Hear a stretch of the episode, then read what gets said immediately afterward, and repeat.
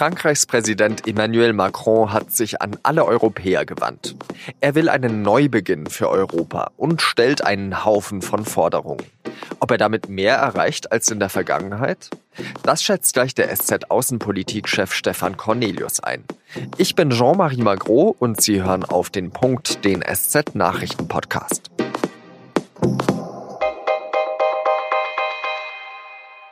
Emmanuel Macron hat schon häufiger die große Bühne gesucht. Dort prescht er dann meistens mit seinen Vorschlägen vor, wie Europa stärker werden und besser zusammenarbeiten könnte. Dieses Mal hat sich Macron direkt an die EU-Bürger gewandt.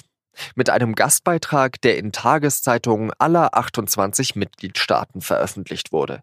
Außerdem teilt Macron seinen Beitrag über soziale Netzwerke. In dem Beitrag warnt er: Noch nie seit dem Zweiten Weltkrieg war Europa so wichtig. Und doch war Europa noch nie in so großer Gefahr. Macron fordert tiefgreifende Reformen für die Europäische Union. Er will einen Neubeginn für Europa und der soll auf 3 Pfeilern stehen: Freiheit, Schutz und Fortschritt. Macron will unter anderem, dass sich Europa besser gegen Hackerangriffe schützt. Dafür will er eine Agentur für den Schutz der Demokratie schaffen. Er stellt aber auch sozialpolitische und sicherheitspolitische Forderungen auf. Macron will zum Beispiel, dass es einen europäischen Mindestlohn und eine gemeinsame Grenzpolizei gibt. Und europäische Firmen sollen bei Aufträgen bevorzugt werden, so wie es die Amerikaner und Chinesen machen.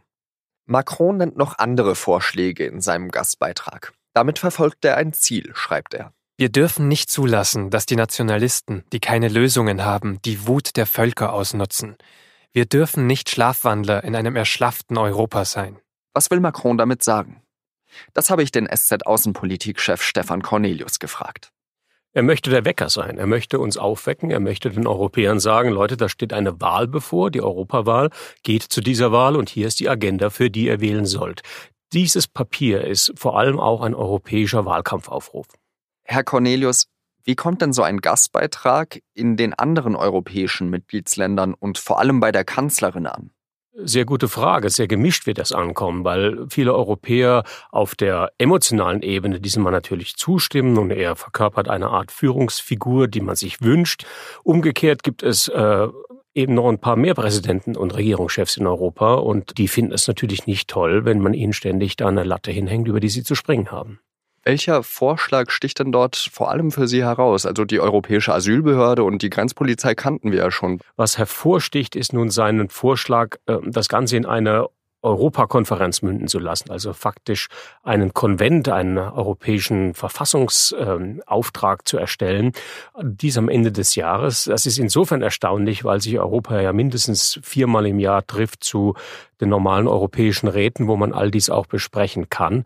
Und Macron macht nun also dieses unglaublich gefährliche Fass auf, ein Vertragsveränderungsverfahren anzustoßen und mit einem Termin Ende des Jahres, das erzeugt Druck und das wird sehr viele Reaktionen provozieren. Welche Gefahren lauern da? Ja, vor allem die Gefahr der Niederlagen, weil für diese Änderungen Einstimmigkeit nötig sind und Europa im Moment eher von zentrifugalen Kräften geplagt wird, also von Kräften, die diesen Kontinent auseinanderreißen, als von Kräften, die ihn zusammenführen.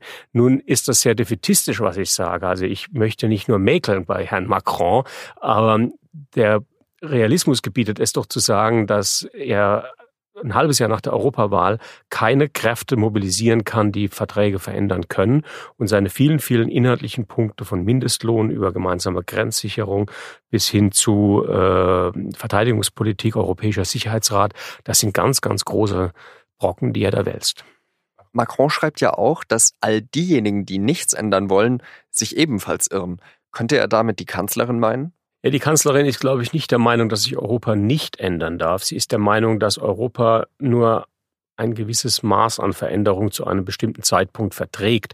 Und in ihrer Prioritätenliste ist im Moment Europa voll auf damit beschäftigt, diesen wirklich sehr dramatischen britischen Austritt zu absorbieren und zu verhindern, dass das weitere Auflösungserscheinungen gibt. Sie ist insofern jemand, die verhindert, dass Schaden entsteht. Aber sie ist nicht jemand, die neue Dynamik anstößt. Das ist richtig. Und insofern arbeiten beide nach unterschiedlichen politischen Prinzipien. Und Macron weiß ganz genau, dass er von diesem riesigen Themenspektrum, das er nun aufwirft, auch nur einen minimalen Teil durchbekommen. Das ist auch eine sehr französische Art, dass man viele, viele Dinge anstößt und auch glorreich im Licht steht. Und was dann in einem halben, dreiviertel Jahr tatsächlich übrig bleibt, ist dann nicht so wichtig. Was mir auch aufgefallen ist in diesem Aufruf von Herrn Macron, da schreibt er, alle, die dem Schengen-Raum angehören wollen, müssen Bedingungen für Verantwortung, strengere Grenzkontrollen und Solidarität erfüllen. Ist das vielleicht eine Drohung gegenüber den Visegrad-Staaten zum Beispiel? Das ist bei Macron immer zu befürchten oder auch zu unterstellen, dass er natürlich, wie auch schon in der Sorbonne-Rede, mit der Idee spielt, ein Europa der unterschiedlichen Geschwindigkeiten zu haben. Also ein Europa, das eigentlich auch zerfallen darf. Also in ein Europa, das ganz viel gemeinsam tut und ein restliches Europa, das das nicht mittun möchte. Und genau diese Grundidee teilt Merkel nicht. Und auch im Prinzip der deutsche politische Betrieb möchte das nicht, weil Deutschland in seiner geografischen Mittellage viel mehr auf die Osteuropäer angewiesen ist und auch ein Interesse haben muss, dass diese Staaten Teil des Kerneuropas sind. Die letzten Wochen waren ja sehr schwierig für Macron. Da hat er sich ja oft gegen andere Europäer aufgelehnt. Gegen Deutschland zum Beispiel wegen Nord Stream 2. Italien, da hat er ja den Botschafter in Rom abgezogen, vorübergehend. Und auch im eigenen Land hatte er ja sehr viele Probleme mit den Gelbwesten. Wie wird dieser Präsident in Berlin wahrgenommen? Ist er geschwächt? Ich glaube, Macron hat gewonnen in der letzten Zeit, weil er natürlich durch eine Feuerprobe gegangen ist. Die Gelbwestenbewegung und seine Reaktion darauf war eine echte Herausforderung und er scheint sie gemeistert zu haben oder dabei zu sein, sie zu meistern. Er steigt wieder in den Umfragen, die Franzosen vertrauen ihm mehr. Und all das, was er nun tut, ist natürlich auch Teil eines großen Aufgalopps zur Europawahl. Das darf man nicht unterschätzen. Das Wahlkampfmotiv ist eigentlich das Entscheidende, auch hinter diesem Artikel nun. Und insofern, ja, wir haben es mit einem stärkeren französischen Präsidenten zu tun. Gott sei Dank ist er stärker geworden. Und gleichzeitig wird er mit seinen Visionen an der Realitätsprobe scheitern, die vor allem hier in Deutschland an ihn gestellt wird. Vielen Dank, Stefan Cornelius. Die wichtigsten Punkte von Macrons Rede sind übrigens auf sz.de nochmal zusammengefasst. Und dort können Sie sich auch an unserer Leserdiskussion beteiligen. Und jetzt habe ich noch 3 weitere Nachrichten.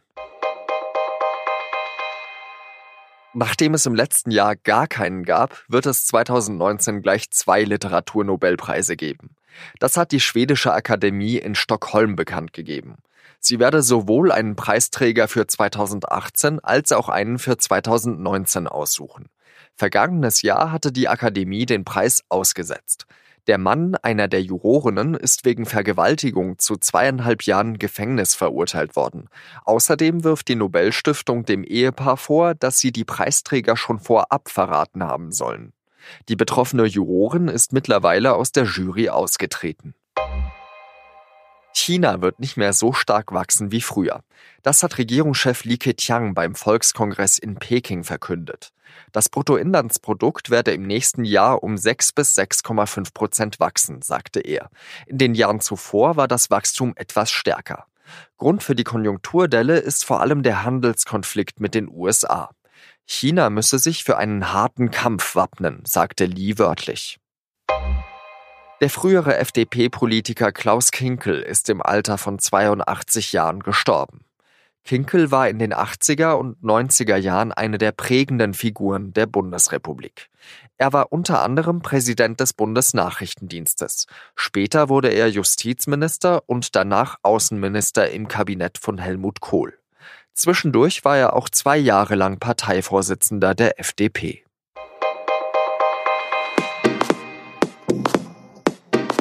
Kaum ein Flugzeugunglück ist so rätselhaft wie das Verschwinden der MH370.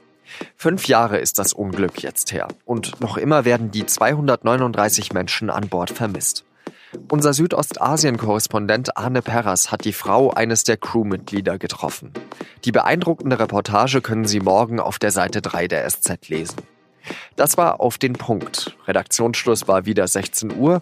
Und wenn Sie es nicht schon getan haben, dann machen Sie doch bitte noch bei unserer Umfrage mit auf sz.de/podcast-Umfrage. Vielen Dank fürs Zuhören und adieu.